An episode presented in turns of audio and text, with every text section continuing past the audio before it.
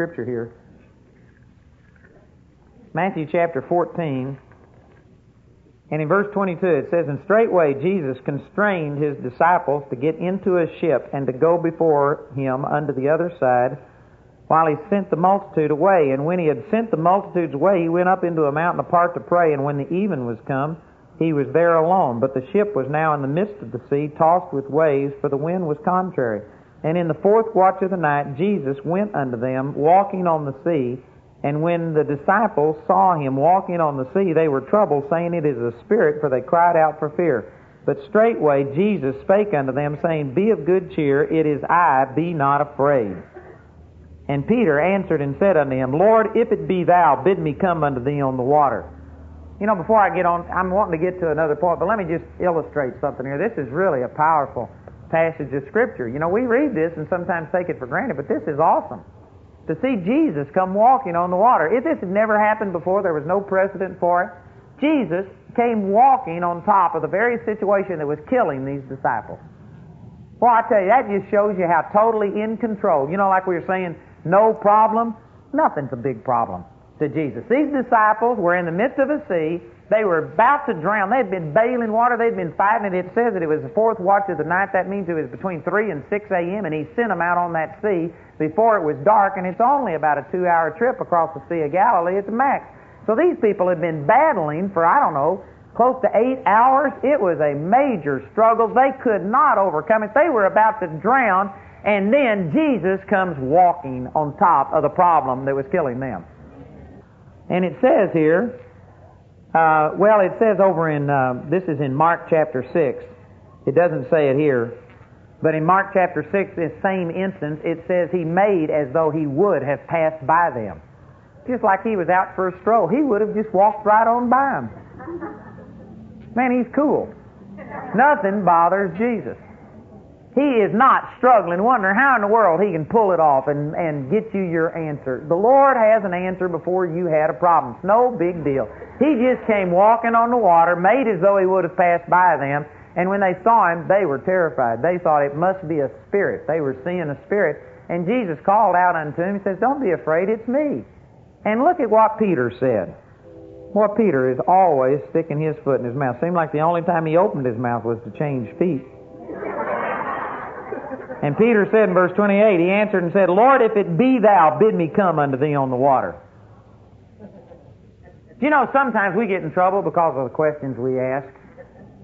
Peter didn't say, Lord, can I walk on the water? Is it your will for me to walk on the water? God, do I have faith to walk on the water? Lord, should I walk on the water? If he'd asked those kinds of questions, he might have got a different answer. But he said, Lord, if it's you, bid me come unto you on the water. What was Jesus going to say? It's not me, don't come? How do you answer a question like that? It was him, so he had to say, come. You know, really, there is no reason to believe that there was any reason for Peter to walk on the water. He did this just to see if he could do it. And I believe that this is the reason we get in trouble a lot of times. There was a, when I first heard this, there was a guy who was supposed to come to a place where I was pastoring a church, and he was struggling over this because he had just prayed, and God led him to a certain university. Oklahoma Baptist University, and he had a scholarship to go to Berkeley or Oklahoma Baptist University, and he prayed, and God led him there. He got a scholarship. Everything was perfect. Everything was falling in line, and within six weeks of being at this college, God told him to forsake his scholarship, forsake everything, move to Seagoville, Texas, and sit under our ministry. And he said he was struggling with that and saying, God, how come? How could you lead me one direction and then in just six weeks turn around and lead me the other direction? He struggled with this for about two or three months, and finally, the Lord spoke to him and he said, John, out of the two choices you gave me, Berkeley or OBU, OBU is the better of the two. he says, but I didn't want you to go to either one. It just so happened that my sister lived there and knew him, and through that he got to know me, and God was leading him. But see, this is the reason we have trouble sometimes. We say, God, do you want me to do A or B? You should put in there C, none of the above.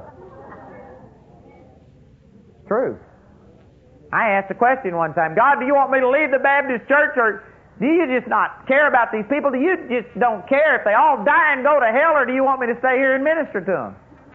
Well, now, what's he going to say? Out of those two choices, he says, leave and let them all go to hell. No, and so as a result, I stayed in a church that was killing me for two years because I just couldn't believe God wanted me to leave and let them all die and go to hell. And finally, it dawned on my lightning fast mind that maybe He wanted me to leave and still pray for them and love them and still minister to Baptists. And you know, I minister to hundreds of Baptists now, thousands of Baptists. I go and minister in a Baptist church every year. I've done it for 15 years. I haven't forsaken the Baptists, but guess what? I'm not stuck anymore. Amen. Lord showed me it's like, you know, pulling off in the mud and getting stuck with somebody so they'd feel good. Didn't do them a bit of good. I just drove past them and waved at them and said, I'm going to get help. I'll be back with help. Amen. Praise God. So anyway, this was a stupid question is what I'm getting at. He shouldn't have asked this, but God said, come. So Peter got out of the boat and walked on water. It says in verse 29, and when Peter was come down out of the ship, he walked on the water to go to Jesus. He walked on the water. This was a miracle. Jesus walked on the water. Peter walked on the water. A miracle. But it didn't last. It says in verse 30, when he saw the wind boisterous, he was afraid and beginning to sink, he cried, saying, Lord, save me. And immediately Jesus stretched forth his hand and called him and said unto him, O thou of little faith, wherefore didst thou doubt? You know, you could look at this from a lot of ways. I teach a lot of different things from this, but this fits into what we're talking about spiritual authority. Peter asked the Lord, says, God, you give me the word, and I'll walk on the water. The Lord said, Come. But did he pick Peter up and make him walk on the water? Did he get Peter and grab him out of that boat and start walking him on that water and somehow do this for him? The Lord said, Come, but Peter through faith, took authority. Now, he didn't maybe use those words, but that's what it was. He believed that when the Lord said, Come, that he had the power to walk on water. And Peter's the one that got out of the boat. Peter's the one that took the steps. Peter's the one that began to walk. And notice, it wasn't God's will for him to walk just part way and then sink and drown. But because he got his eyes off of Jesus and began to look at the wind and the waves, he began to sink. There's some people that believe that if God's really in something, it'll just work. Well, God was in Peter walking on the water, or he couldn't have done it, and yet he began to sink. You know why? Because God's power comes to pass through us. It is not God just using us independent of ourselves. Man, there's so many applications of this. You know, when it comes to the gifts of the Spirit, there's a lot of people that don't flow in the gifts of the Spirit because they have this concept that, man, if I stand up and say, Thus saith the Lord, it's got to be pure, 100% proof Holy Ghost. Amen. It cannot be any flesh in it. When I'm standing up, it's just the Holy Ghost flowing through me, and there is no flesh in it, and that intimidates a lot of people, and they just are afraid that they might say something wrong. I can guarantee you, when you operate in the gifts of the Holy Ghost, you say something wrong. And that may scare somebody and think, oh, brother, I thought it was God. It is God. But God uses flesh. God uses people. Just like Peter walked on the water, but did that mean that it was pure Holy Ghost? No, the Holy Spirit was inspiring it and empowering him, but it was flowing through Peter. And when Peter got his eyes off of Jesus, he began to sink. He didn't just plop down all of a sudden. I never saw anybody begin to sink. You know what? If you were if you were out standing on the water and if you couldn't stand, you wouldn't begin to sink. You'd just sink. Apparently, Peter was walking on the water, but then all of a sudden, as he took his eyes off of Jesus, he began to sink. Just little by little, he got up to his ankles and then up to his knees, and it, it was getting deeper, and he began to sink.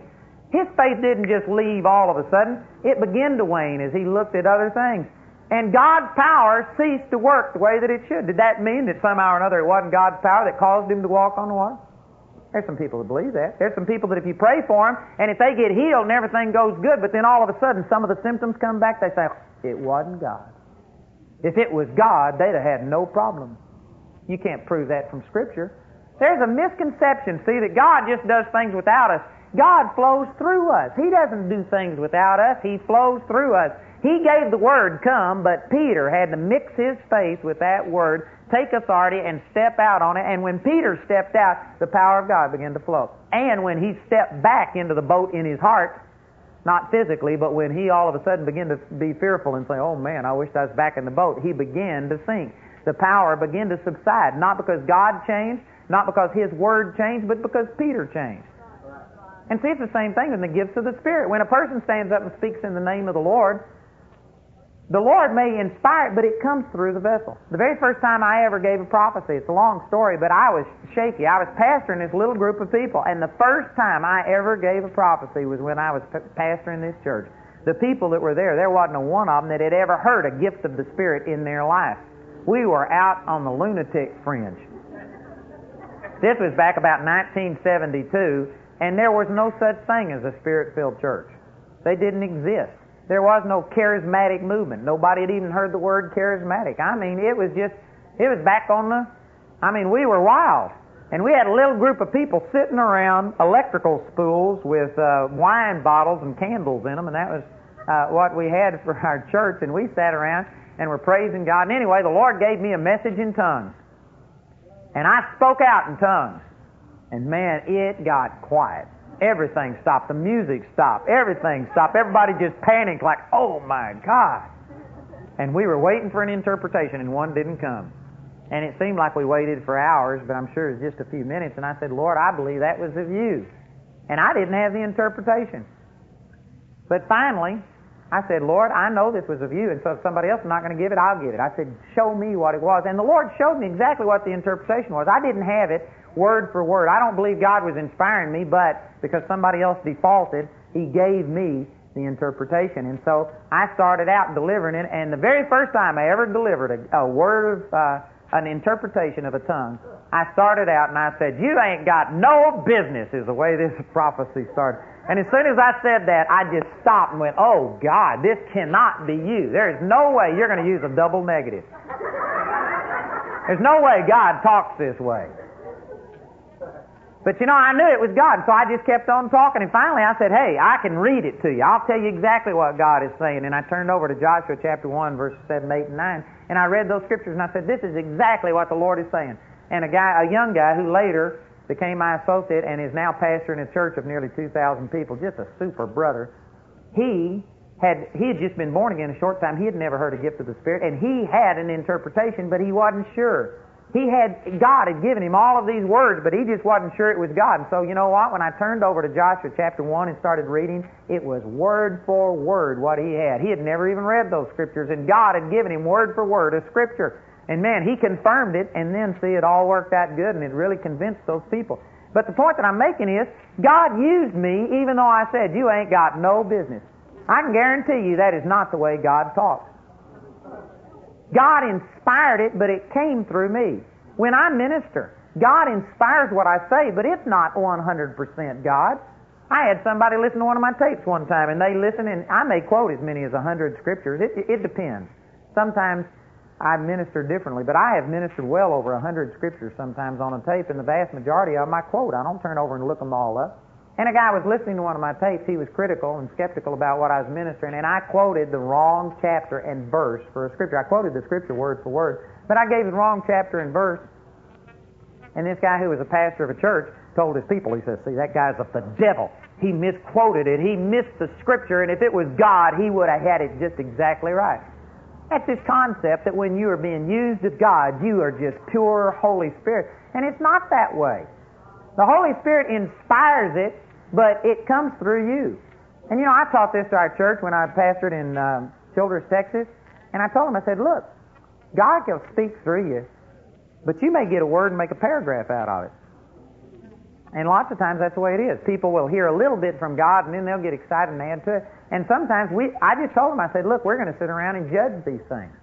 We're going to sit here and determine whether this is God. And I said, I'm not infallible, but to the best of my ability, I'm going to judge what you speak and tell you whether it was God or whether it wasn't or how much of it was God.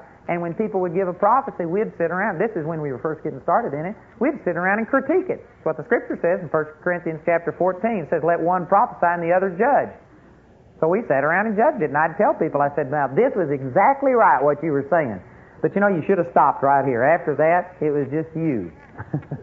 and we'd tell them, and the people didn't take offense and they begin to learn and they begin to be sensitive to how the Lord flows.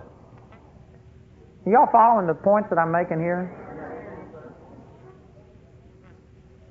See, God gives us things, but it flows through us. It's not God doing things for us. God has committed authority, dominion, and power, and God flows through people.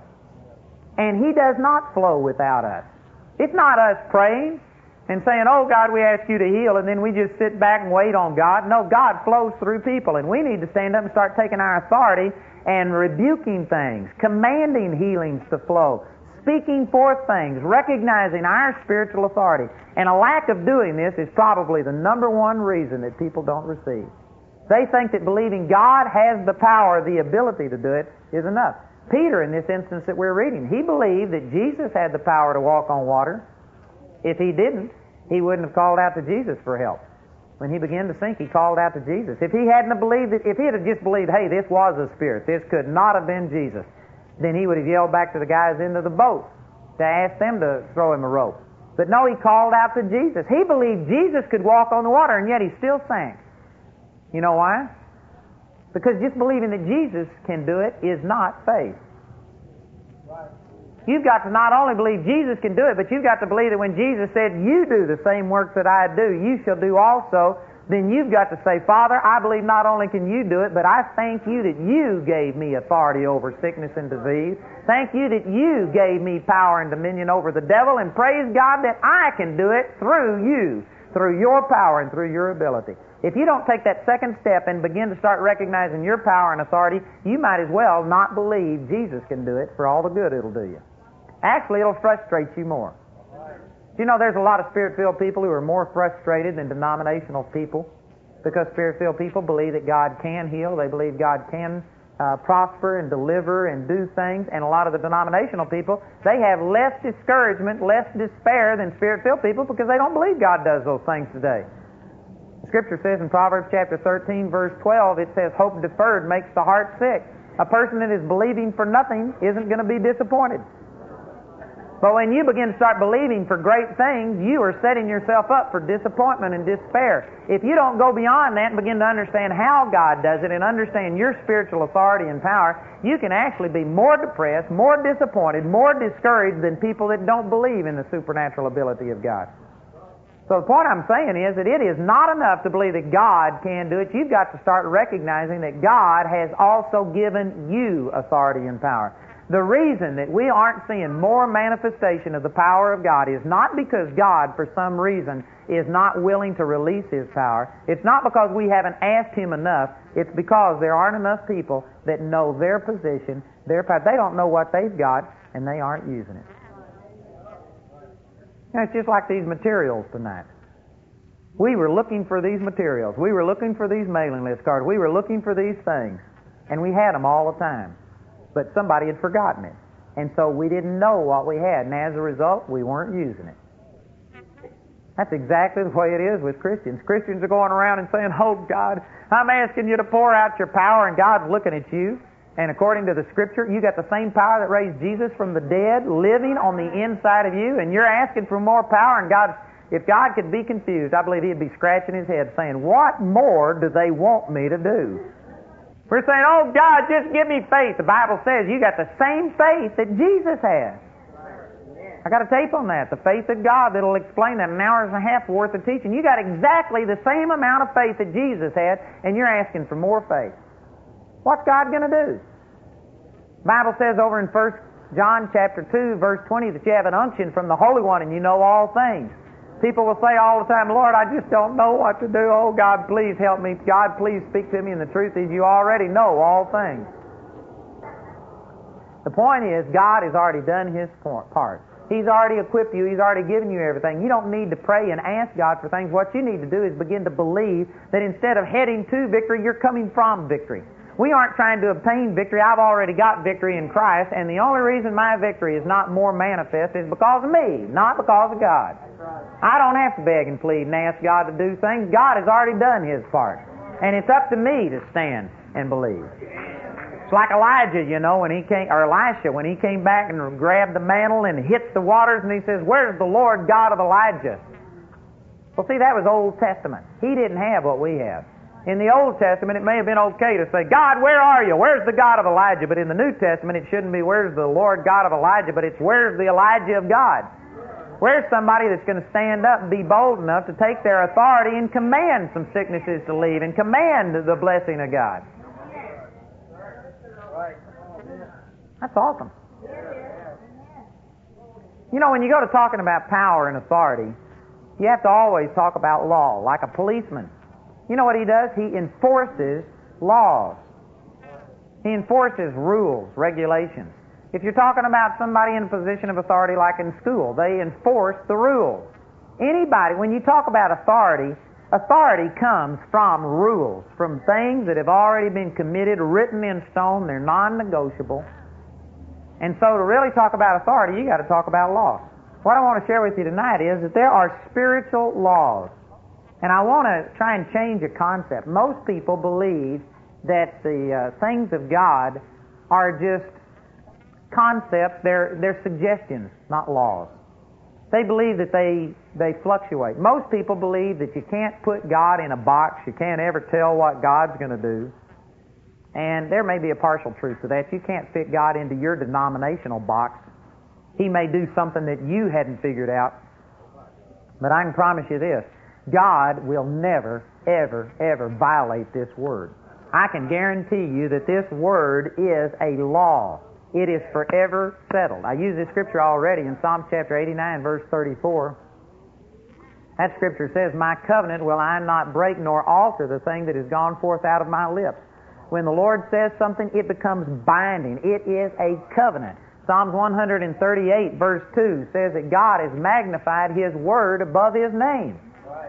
Boy, the name of Jesus is a strong tower. The name of Jesus is so powerful that every knee has to bow at the name of Jesus, and the Word of God is exalted above the name of Jesus.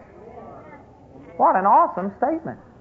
And yet people think, well, I've actually heard people say before, well, I know that the Bible says that by His stripes you're healed, but you can't put God in a box. You can't say that it's God's will to heal every time. I can, because God's Word says that. I wish above all things that thou mayest prosper and be in health, even as thy soul prospers. You've got to recognize that the Word of God spells out laws, and God will not deviate. He will not break His Word. Hebrews chapter 1, verse 3 says that Jesus is the express image of His person and the brightness of His glory, and He upholds all things by the word of His power.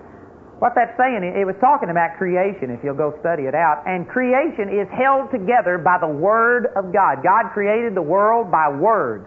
He told the world to do things, and it functions, and it is based on the command, the words of God. And if God was to break His Word, if He was to break one promise, then the world, the universe, would self-destruct because it's held together by the Word. If the Word is ever compromised, creation is over with. You and I self-destruct.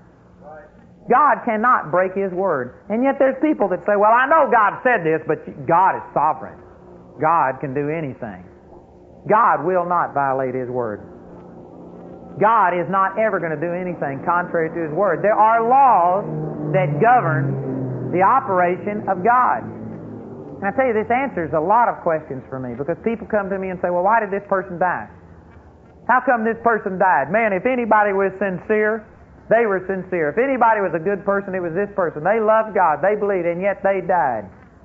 Well, I can tell you there are laws that govern the operation of God. There are people that die that God does not want to die. There are people that God loves with all of His heart. He wants to get deliverance to you, but we can limit God. We can stop God from accomplishing His will in our life. Turn over to Psalms chapter 78 and look at this passage of Scripture. This is talking about the children of Israel, and it's rehearsing some of their history and talking about all of the unbelief that they had and the troubles that they had as a result. And in Psalms, in verse 37, it says, For their heart was not right with him, neither were they steadfast in his covenant. But he, being full of compassion, forgave their iniquity and destroyed them not. Yea, many a time turned he away his anger and did not stir up all his wrath, for he remembered that they were but flesh, a wind that passeth away, and cometh not again. These scriptures are describing that God was merciful to these people. He was not giving them what he desired. His desire was to do them good, just like a scripture that we used earlier, Jeremiah chapter 29, verse 11. I know the thoughts that I think towards you, says the Lord, thoughts of good and not of evil, to give you hope and an expected end. God has a good plan for every one of us. He had a good plan for the Israelites. He was trying to bless them and be merciful unto them, but they wouldn't let him. That's what he's talking about. And in verse 40 it says, How oft did they provoke him in the wilderness and grieve him in the desert? Yea, they turned back and tempted God and limited the Holy One of Israel. What an awesome statement. Did you know that you can limit God? You can limit what God can do in your life.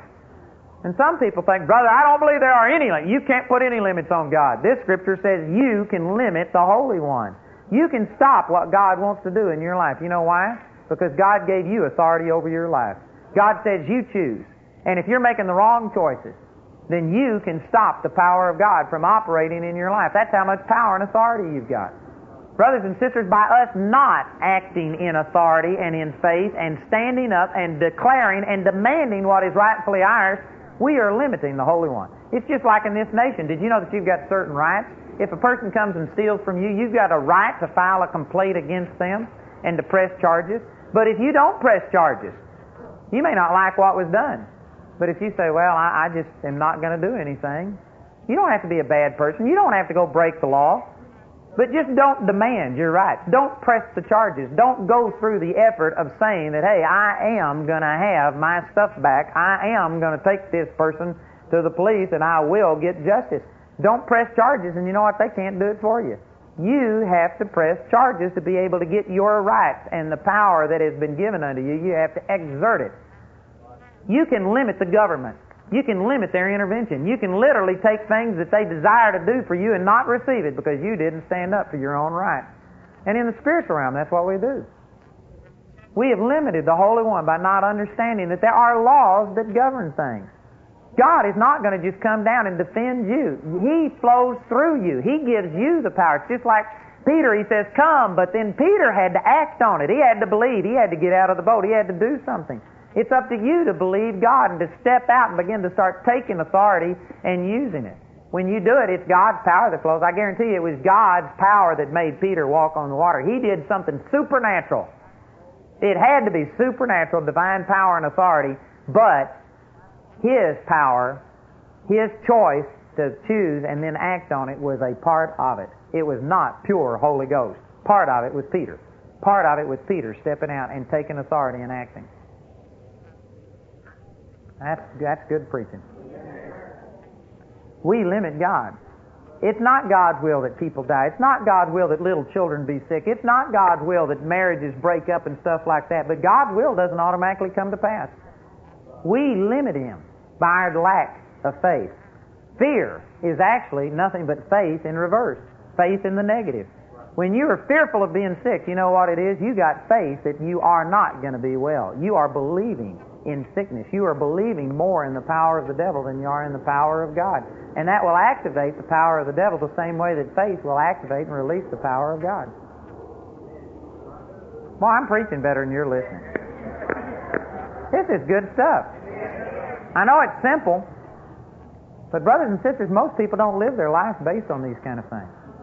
There are laws that govern how God operates. Look over in Romans chapter 3, verse 27. Romans 3 27. Where is boasting then? It is excluded. By what law? Of works? Nay, but by the law of faith.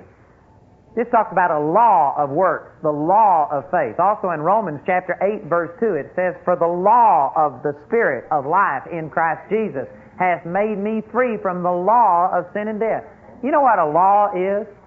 A law is something that is universal. Like when you talk about the law of gravity, that means that gravity works here in North Carolina the same as it does in Colorado. You know, if gravity worked in Colorado, but if it didn't work in Charlotte, it would not be a law. It would be a phenomenon. It would be, it would be a, an exception. And if gravity only works sometimes, but once every five years it doesn't work for a while, it wouldn't be a law anymore. You know, a law is something that you don't ever have to question. It's always absolute. It does not change. It's universal. It's always there. Sometimes you can make it look like the law of gravity isn't working, like a plane.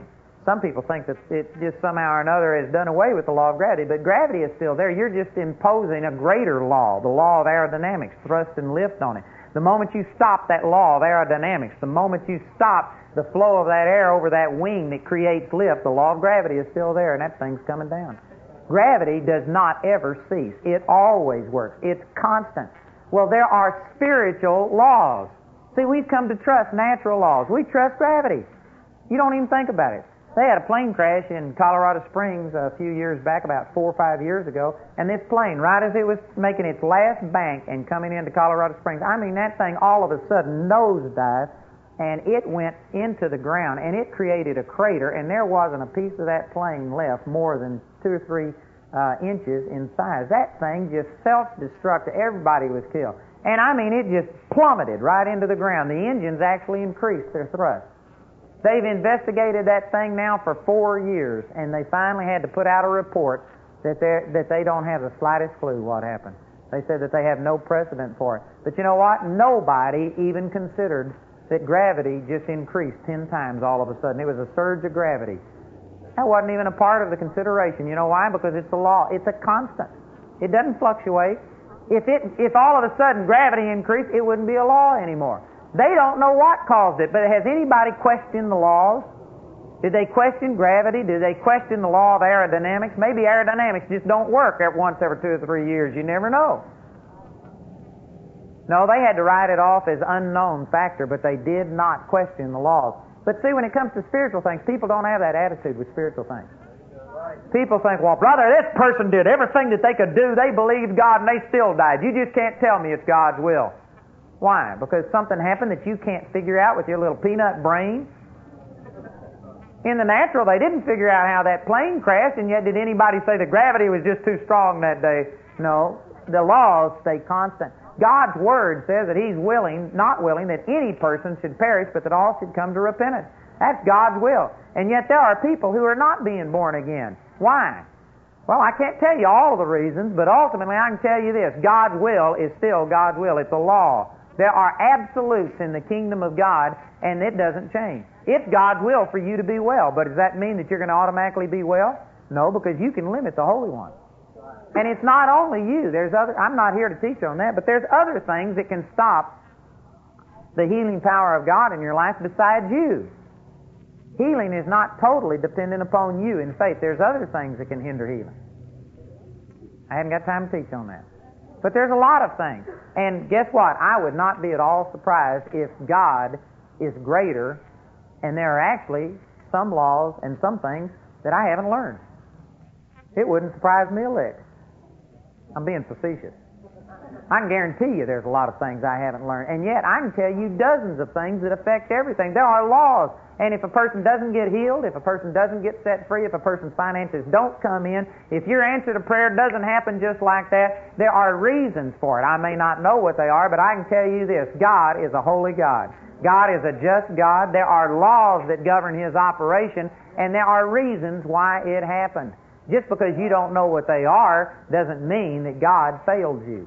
Right. See, you need to get this kind of attitude. If you would develop this kind of a concept and say, Father, I'm sorry, I don't know what happened. If it's me, show me. If it was something else, show me. I'm willing to be taught, but God, I will not come up and say, well, it must not be your will to do this because I asked. And if it would have been your will, it would have come to pass. It's not that simple. There are laws that govern the things of God. And see, your authority comes by discovering these laws. Once you understand that it is God's will for you to prosper, well, then that is one of the laws of God. It is God's will for you to prosper. Now you've got to discern how is it that it's going to happen. Well, it's going to come through you. You've got to start recognizing that you've got authority and power. And then tonight, if I had time, we could literally go through dozens of spiritual laws that I'm aware of. And I'm sure that there's things that I'm still learning. But you know, just like the law of you'll have whatsoever you say. That's one of the spiritual laws. You shall have whatsoever you say. Death and life are in the power of the tongue. There's a lot of people that don't choose to believe that. There's people that have seen it abused. There's people that go out and they're one of these name it, claim it, blab it, grab it, and they have all of these names for it and they criticize that. Maybe somebody's misused it and so you just choose not to believe it because somebody misused it. Well, that's stupid. Just because somebody's misused it doesn't mean it's true. The Bible says that you'll have what you say. And if you if you are ignorant of that law, and if you're going around saying, "Well, I asked God to heal me, but the doctor says I'm dying in a week. Man, the pain's getting worse. I'm hurting more every day. I don't think I'm going to make it. I just can't believe. And then you wonder why you die. Man, that's ignorance gone to seed. You're going to have what you say. Now, that's not all that there is to it. There's more to it than just saying, but that is one law of God. I've also been talking and emphasizing this week about, you know, the power of actions. It says faith without works is dead. A person who says, Oh, I believe God, but then you act in fear. You act in unbelief. You act in discouragement. We dealt with some of this last night. That some of you are believing God for prosperity, but then you're afraid to give because you don't have it. You're going to wait until prosperity comes and then you'll give. You have not added any actions to your faith. Your faith is dead and you have not released any power and you aren't going to see it come to pass. And don't be discouraged. Don't be uh, confused why you haven't prospered when you haven't given. It doesn't work that way. There's a law of God. Give, and it shall be given unto you. Good measure, pressed down, shaken together, and running over.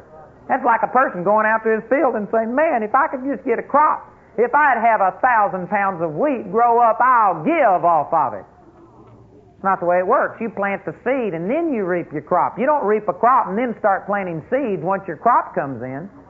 Some of you are saying, Oh, I'm waiting for my ship to come in, and you never sent one out. It's a law of God that before you reap, you've got to sow. It's a law of God. Whatsoever a man sows. It says over in Galatians chapter 6, don't be deceived. God is not mocked. Whatsoever a man sows, that shall he also reap. Here's some of you saying, but, oh, I've done everything right, and yet I'm still sick, and I'm still poor, and nothing is working. I can tell what you have sown in your life by what you're reaping. I don't have to be there when a person sows their crop in their fields. I can go tell you by the harvest. I can tell you by the crop that grows up exactly what a person has sown in their field. I don't have to be there to see what somebody say, but you just don't know what I've done. I can tell by looking at your life what you've done. Just the same as there are laws in the natural realm, and a person can't tell me, oh, I sowed this crop perfect. I sowed corn, and yet wheat's growing in my field. You never know what God's going to do. I can guarantee you, if you got wheat in your field, you sowed it, or you allowed somebody else to come in and sow wheat in your field. But if you are reaping wheat, you sowed wheat. If you are reaping death and destruction, you have sown it somewhere, or you have allowed an enemy to sow it. It doesn't mean that you necessarily have to go out and just plan on it, but be passive and let the devil control your seed time, and you will reap a harvest of destruction. Romans chapter 8, verse 6 says, To be carnally minded is death. It didn't say it tends towards death. It's not one of the big causes of death. It says carnal mindedness is death. Carnal equals death. And then the rest of that verse says to be spiritually minded is life and peace. Spiritual mindedness is life and peace. So look at your life. Is it death or is it life? If there's death, guess what? You are carnally minded. Is that too hard for anybody? Did anybody miss this? Carnal mindedness produces death. If you got death, you were carnal. Spiritual mindedness produces life and peace. If you've got something other than life and peace, you were something other than spiritual minded. Isn't that simple? Now, see, the world comes and says, oh, but that's not so. You've got to remember that uh, we live in a depressed area. And uh, you just can't prosper in this society today. They've closed down this plant and that plant, and it just doesn't work that way anymore. You just got to take those things into account. The Bible didn't say that. It doesn't matter what the circumstances are. You can change your circumstances. You can change your surroundings. You know, there was a church in um, Pueblo, Colorado that I used to go to every year. The pastor's now left and gone on, and so I don't go there anymore. But that church just moved into a shopping center, bought this shopping center, had big payments, quite a bit of overhead. They had about 350 people in their church, and right after they moved into this shopping center, CF and I steel mill in Pueblo closed. They employed over 60% of the population worked at that steel mill. And they just closed the whole thing, laid everybody off, and it was over. His church went to 80% unemployment in one week, right after they moved in. With all of these bills, with everything, and that church looked like it was going to go bankrupt. They were going to lose everything. They had no equity, zero equity in that building. It was a terrible situation. And you know what they did? This pastor got up, and I went there every six months or so, and uh, This pastor had a confession that they read. He had the whole church, and they memorized it. They said it every time the service started. And they got up and read that the Lord is my source, not CF&I, Steel Corporation. God supplies my need according to His riches in glory by Christ Jesus. And uh, they would confess things, and they said, Pueblo, Colorado is the number one place in the nation to live and to do business. It has the lowest unemployment rate in all of Colorado. And at the time they were saying that, it was over 60% unemployment rate. Guess what? In about eight months, I picked up a magazine in an airplane and read it, and Pueblo, Colorado was voted the number one place to live and do business in the United States. And it had the lowest unemployment rate in all of Colorado. And, and this day, in less than a year, that entire economy turned around, and it is one of the most prosperous cities in that nation. Most people would have used that as an excuse to say all kinds of things. They stood on the Word of God, and with the law of faith, they literally changed their physical circumstances. But there are some of you that believe, but you don't understand, I'm second generation welfare. Who cares? If you would take the law of God, and if the law of God would become more real to you than all of your excuses, you could begin to start acting and seeing the power of God operate. Somebody think, but you don't understand. This has been a physical problem in my family. It's genetic. Who cares? You got new blood flowing through your veins. You're a child of the King.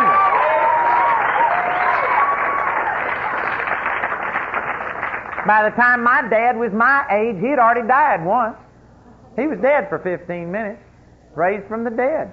He had all kinds of problems. I hadn't got a one of them. I broke those generational curses over me about 20 something years ago. There are spiritual laws that supersede natural laws. The spiritual laws are greater than the natural laws. And one of those laws is that he said, You resist the devil and he will flee from you.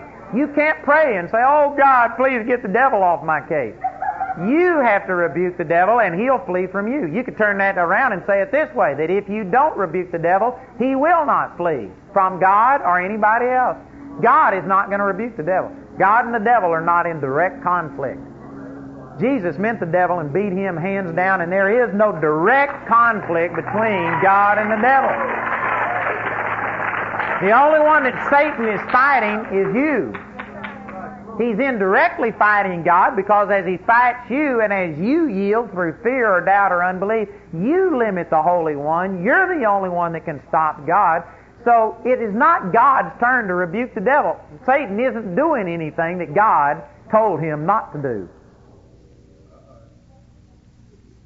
Satan's only thing he's doing is coming against you, and he's getting you to limit God. It's your turn to rebuke the devil. You have to resist the devil, and he'll flee from you. Man, we just haven't understood the power and the authority that we've got. The Bible says you can bridle your body with your tongue. That's out of James chapter 3. You know, one of the things you need to do is talk to your body. Talk to it. That's a law of God.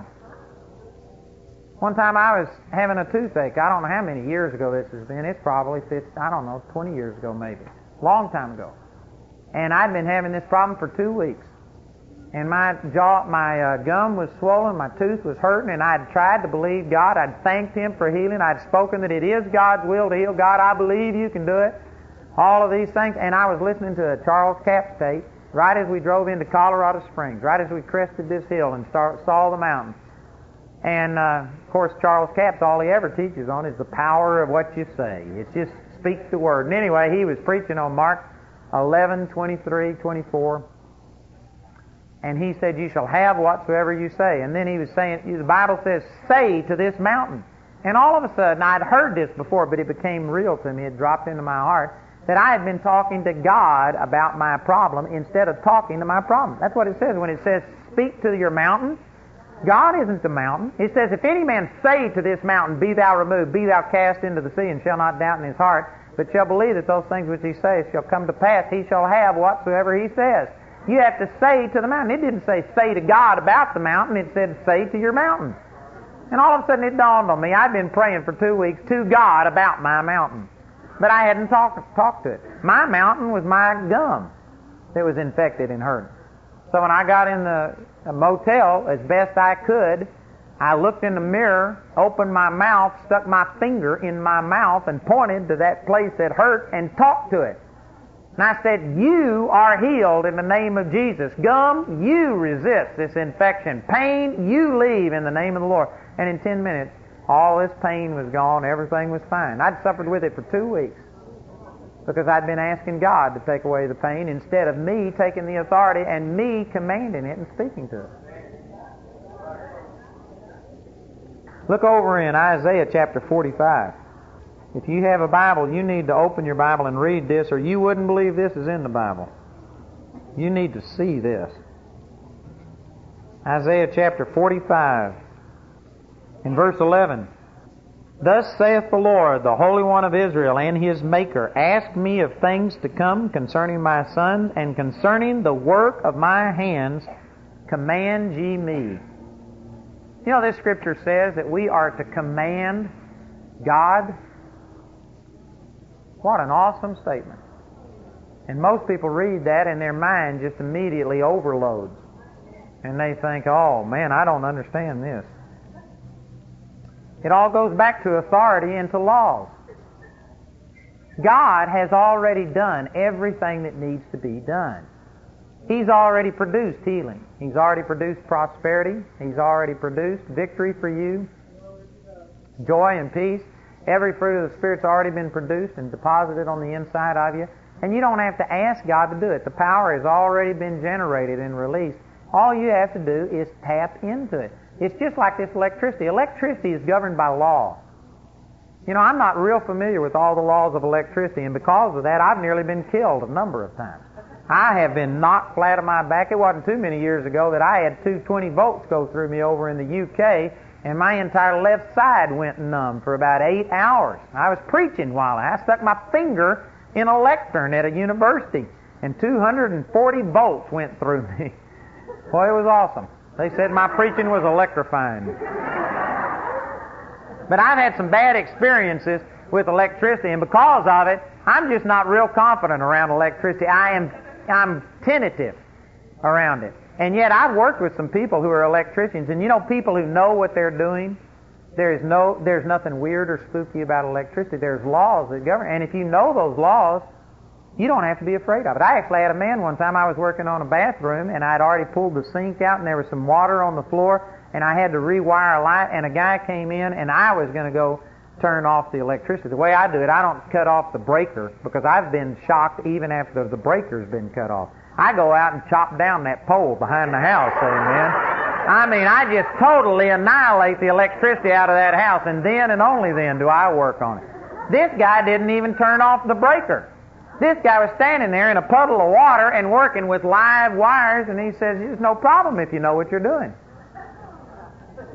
But boy, I wouldn't do that because I don't know what I'm doing. You know, there's some of you that approach some of the things of God with the same fear that I have towards electricity, and you know why? Because you don't know the laws of God. You don't know how it works. Once you find out that God is predictable, that God has already settled everything, then you can be just as confident. You can stand and command healing into a person and not some people say, How could you do that? Because I know God and I know the laws of God. I know that He's already healed every person and that it is His will for them to be healed and that I can command things. Some of you haven't discovered that law, and that's the reason you aren't that bold. But I have learned that. And it is, it's changed the way that I pray and do things. So anyway, it's like the law of electricity. There are laws that govern it. But if you wanted the electricity on here tonight, you don't call up the power company and say, oh, please turn on the power. We're going to have a, a camp meeting tonight, a tent meeting, and we've got people coming and we've got to have electricity. You don't call the electric company. The electric company does not come out here and turn the electricity on for you.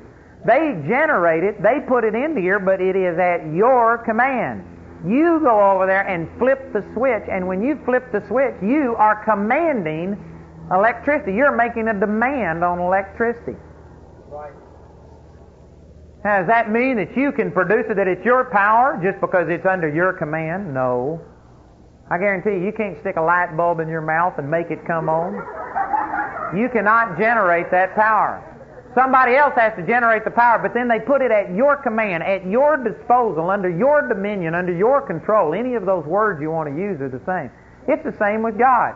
God you can't heal a gnat. You can't do anything in your own natural self. You cannot rebuke the devil and overcome him in your own physical ability and power. But it's God's power, but it's at your command. It's at your disposal.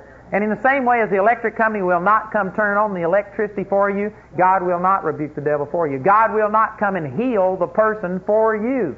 It's at your command. You stand there and you can literally command the power of God. That doesn't mean that you're imposing on God. You can't command God to do anything that He hadn't already done. You can only command things that have already been done. You can only turn on the electricity if it's already on.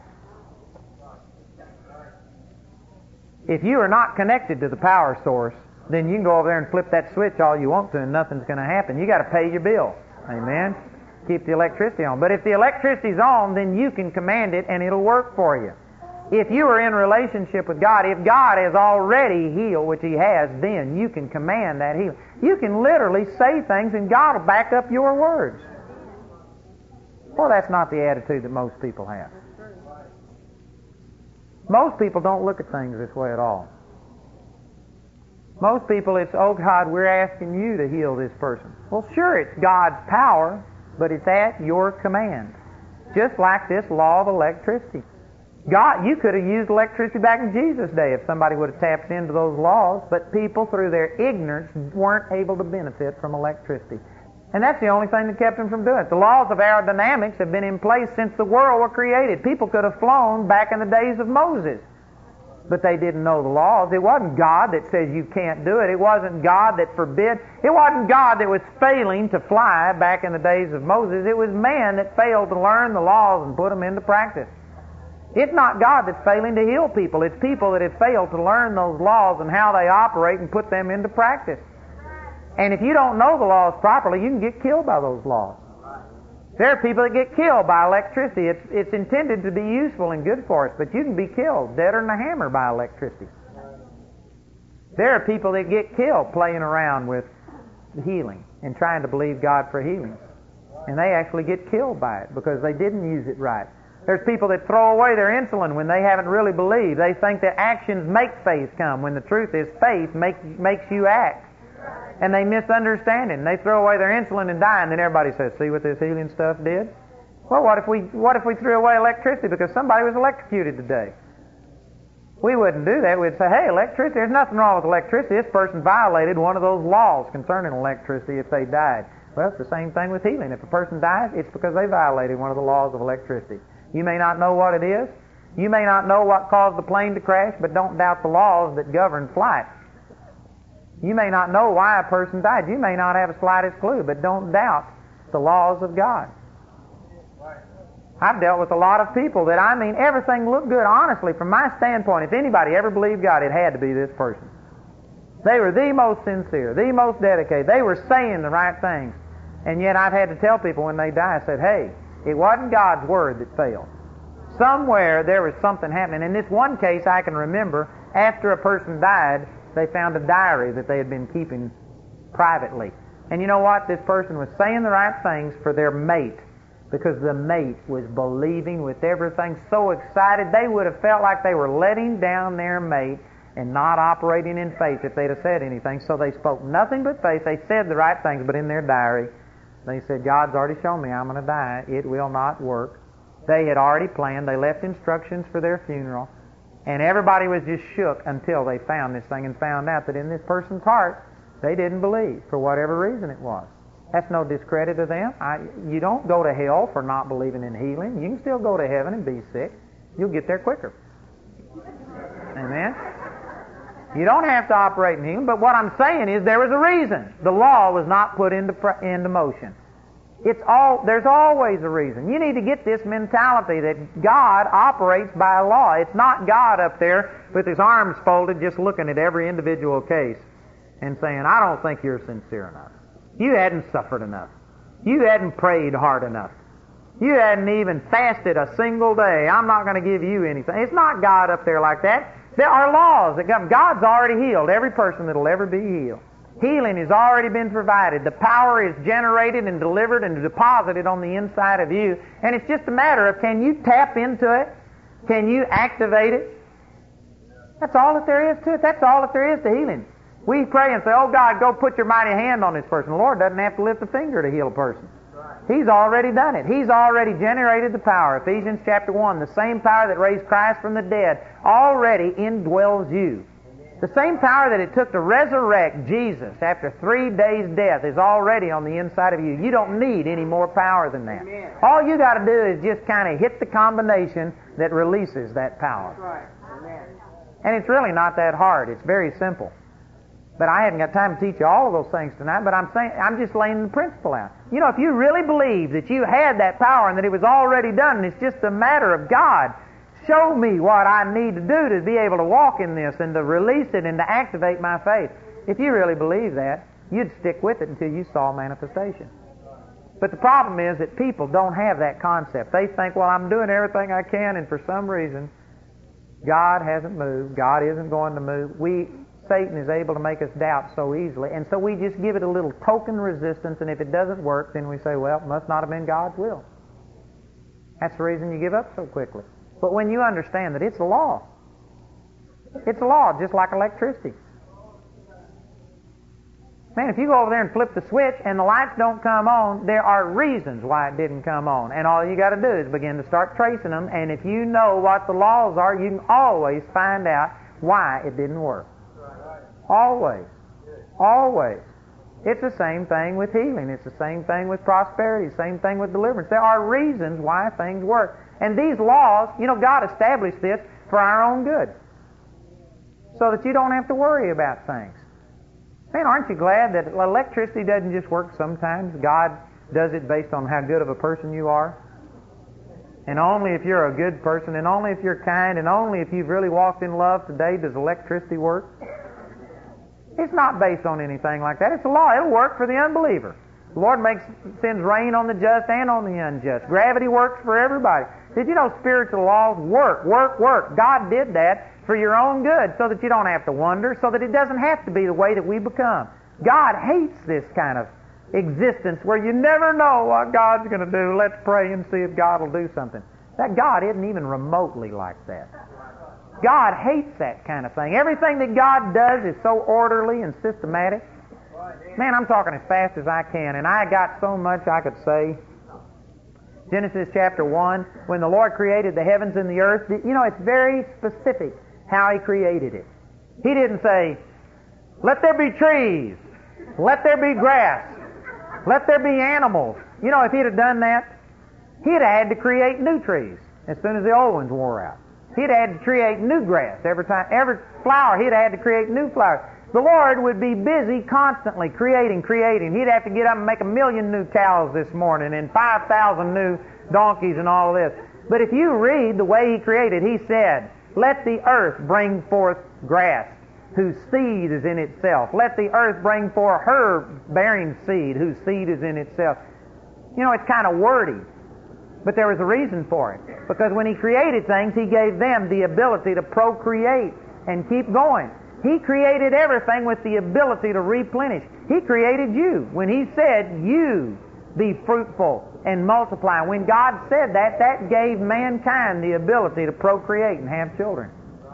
Some people miss this and they think that no, if you have a child, it is totally a gift from God. You cannot have a child unless God wants you to.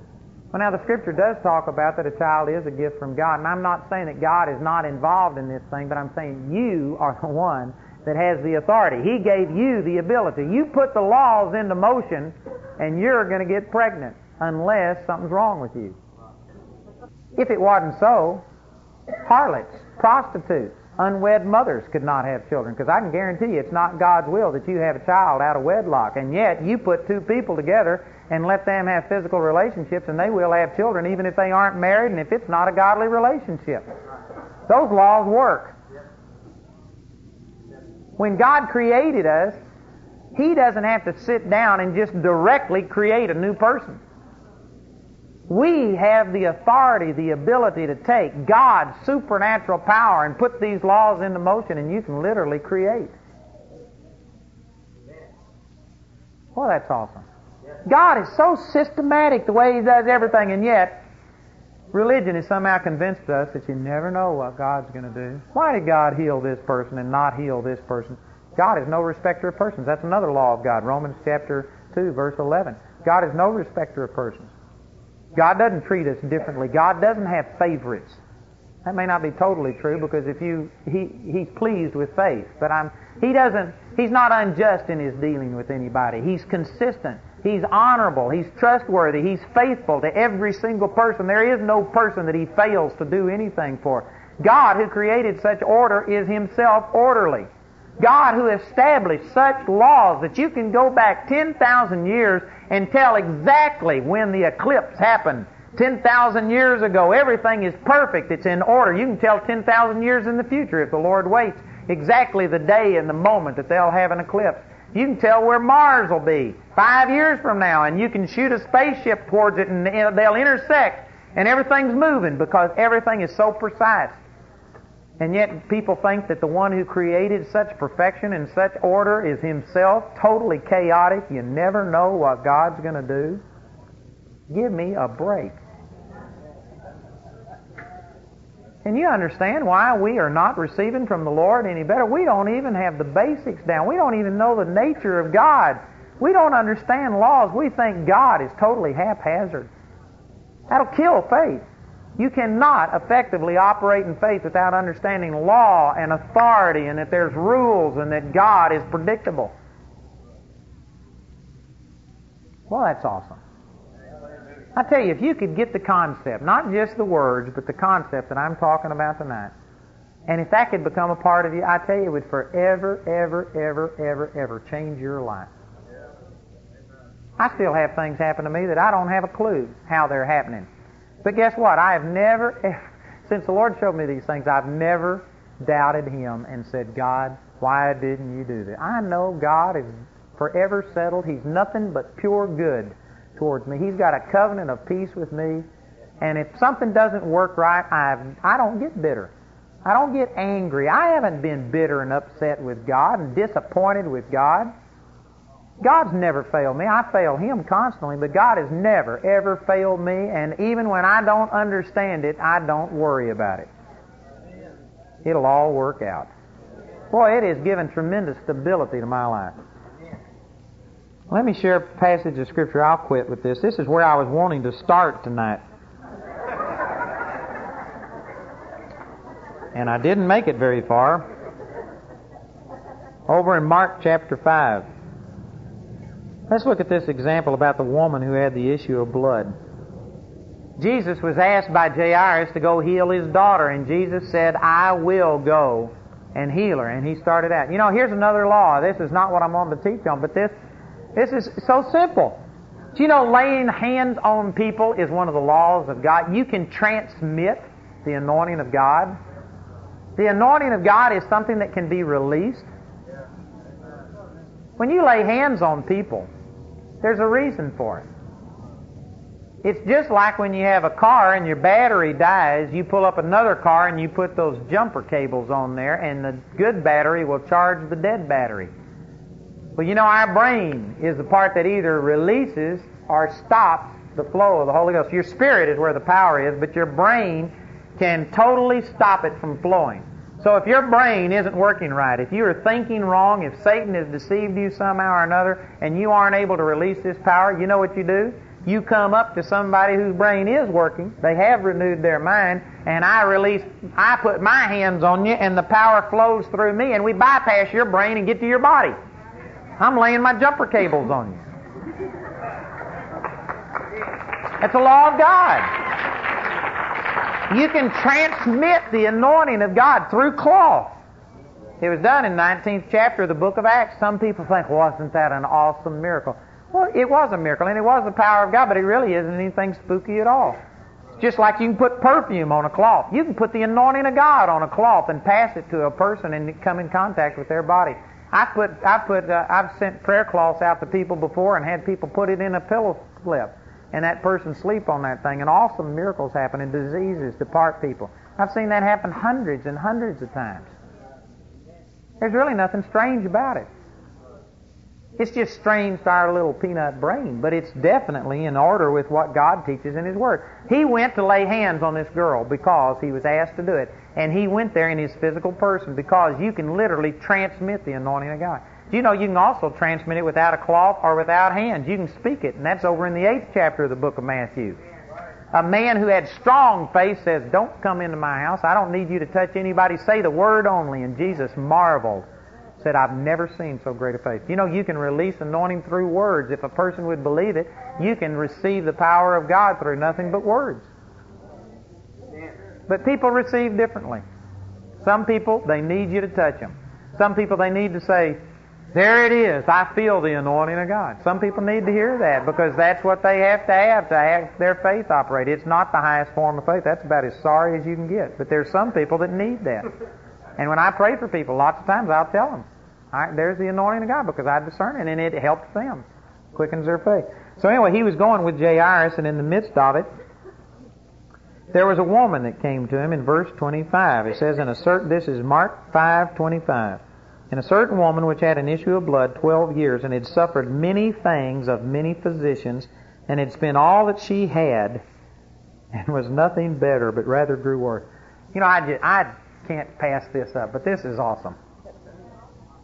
Here she was spending all of her money on a doctor. It didn't help her, and she wasn't mad at the doctor for charging her.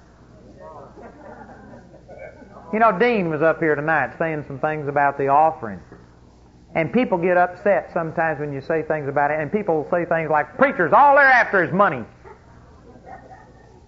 Let me ask you, how many doctors have you ever gone to that didn't mention anything about money, that didn't give you a bill, that didn't say? And did you leave their office saying those doctors are after nothing but money? If you were to go into a store and get some medication and then just walk out and not pay and you set off an alarm and they grab you and the police come and they, well, what's wrong? Are these people only after money? Are they not here to help me? Are they only selling me this medicine for money? If you were to say something like that, people would look crazy at you. They'd say, well, no, it's not the only reason, but man, they're certainly, they're certainly justified to say something about money. We don't get upset with people that they charge for things.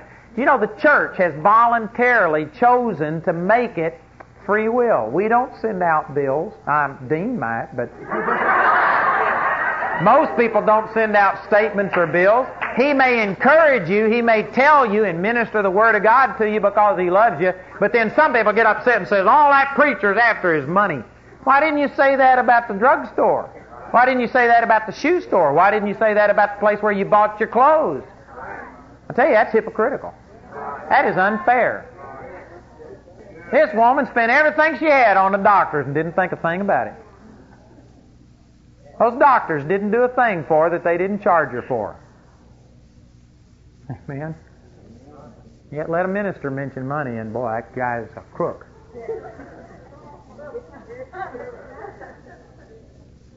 It says in verse 27, it says, When she had heard of Jesus, came behind in the press and touched his garments, for she said, Notice, here is a law of God. You shall have whatsoever you say. She said, If I may but touch his clothes, I shall be whole. She was operating in the laws of God. She may not have had total understanding of it, but she did it. Did you know if you go grab a hot wire of electricity, you don't have to understand all the laws of electricity to get killed by it? It'll work. You don't have to understand it, just do it. She may not have understood everything. She may not have been able to teach somebody else, but nonetheless, she did it. She said, If I can touch but his clothes, I shall be healed. Here was another law of God. You can transmit the anointing of God. She knew it could flow through his garment. I don't know if she had revelation, and I don't know how she came by, but she was operating. Here's two laws of God right there. And you know, there's some other laws. I haven't got time to go into all of this, but one of them is that you have to persevere. Man, if you just try it, if you say, Dear devil, please leave me alone if it be God's will. Amen. I can just guarantee you the devil's not going to leave. Sometimes you got to resist the devil. The word resist means to actively fight against. It takes some effort. You got to be committed. This woman was committed. And I can promise you, the Bible says that the multitude was thronging her and pressing her. You know what the word throng and press means? It means that there was thousands of people touching him. They were crowding around him, thousands of people. Now you imagine this, you visualize this, think about this woman coming and touching the hem of Jesus' garment, and you tell me how in the world a woman could bend over gracefully in the midst of a multitude pushing and thronging against Jesus trying to touch him and just gracefully bend over and touch the hem of his garment. Couldn't have been done. You know what this woman did? This woman was crawling through that crowd on her hands and knees and reached out. And the reason she touched the hem of his garments because that's where she was. That's what she could reach. This woman was forcing herself. Man, she was determined. That's another law of God. If you don't really want it, if you don't really mean it, it won't work. You got to believe with all of your heart. This woman was desperate. That's one of the reasons you see more miracles happen in foreign countries than you see happen in the United States, because those people don't have welfare that's going to pay them so that they can be sick. If those people don't get healed, they're going to beg, or they're going to die, or they're going to get run over. Those people have to have help, and there isn't Plan B or Plan C, and so they're motivated. And you see more miracles over here. You can be blind and get a good living for it. Man, you can be handicapped in a wheelchair, and they make ramps for you, and they provide you with the living, and I'm not saying all those things are wrong, but I'm just saying that it does take away some of the desperation that people have. A lot of people get healed because they get desperate. Sometimes you got to be desperate before you receive. This woman was desperate. Here's three things that are laws of God that you just find. Any person who really flows in the power of God will always operate in these things. And anyway, she reached out and touched his clothes, and it says in verse 29, and straightway the fountain of her blood was dried up, and she felt in her body that she was healed of that plague. And Jesus immediately, immediately knowing, when did he know that virtue had gone out of him? The moment she touched him. Doesn't that imply that he didn't know before she touched him? It was when she touched him he felt power go out of him. It says that Jesus immediately, knowing in himself that virtue had gone out of him, turned him about in the press and said, Who touched my clothes? Now here's another misconception about God. People think, hey, God knows everything. It's one of the great doctrines about God is that He is all-knowing. It is true that I believe that God has the ability to know all things, but there are three instances in the book of Jeremiah where the Lord was rebuking the people because they had offered their children in burnt offerings unto Moloch, the god Moloch. And he says, Because you've done this thing, he says, it's an abomination unto me. I never commanded any kind of sacrifice that like that, neither came it into my mind at any time. You know what that says? There was something happened that God didn't think was going to happen. Now, I believe because he's God, he had the ability. There's prophecies in the Bible where he prophesied things thousands of years in advance.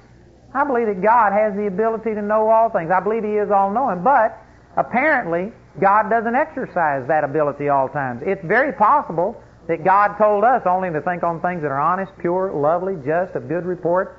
It's possible that God doesn't like thinking on all of the depraved things that man can do, and he just doesn't want to know all the rotten things that are possible. I don't know exactly how to explain this, but I can tell you this. God does not foresee everything. Jesus, in this case, did not foresee this woman touching him. It says that when she touched him, he recognized virtue had gone, and he turned around and he said, Who touched my clothes? Some people think he was just being coy and saying things that he didn't mean. I believe when he said, Who touched my clothes, he meant just exactly what he said. Who touched my clothes? Now, this woman didn't come forward immediately, and as you read this over in a different gospel, it says that Jesus perceived who it was, looked at her, and she recognized that she couldn't be hidden, and then she came forward and confessed what happened. But here's the point that I'm making Jesus did not see this woman coming, He didn't size her up. He didn't say, Boy, this woman's sincere. When she touches me, I'm going to release healing. Jesus didn't even know that she was there. He didn't stamp approved on her card and said, Boy, I'll answer your prayer. It just instantly flowed. How did that happen? Because laws. God was, the virtue was present in Jesus, and the moment faith is connected with God's power, power is released. It's just like a electrical outlet. There's laws here. You don't have to get somebody's approval. Just plug into that thing. You stick two metal objects that'll conduct electricity into there, and I guarantee you power will flow, and nobody had to grant approval for it to happen. You know, it's already God's will that you be healed. And you don't, ha- you don't have to look at it like, oh, God, please heal me.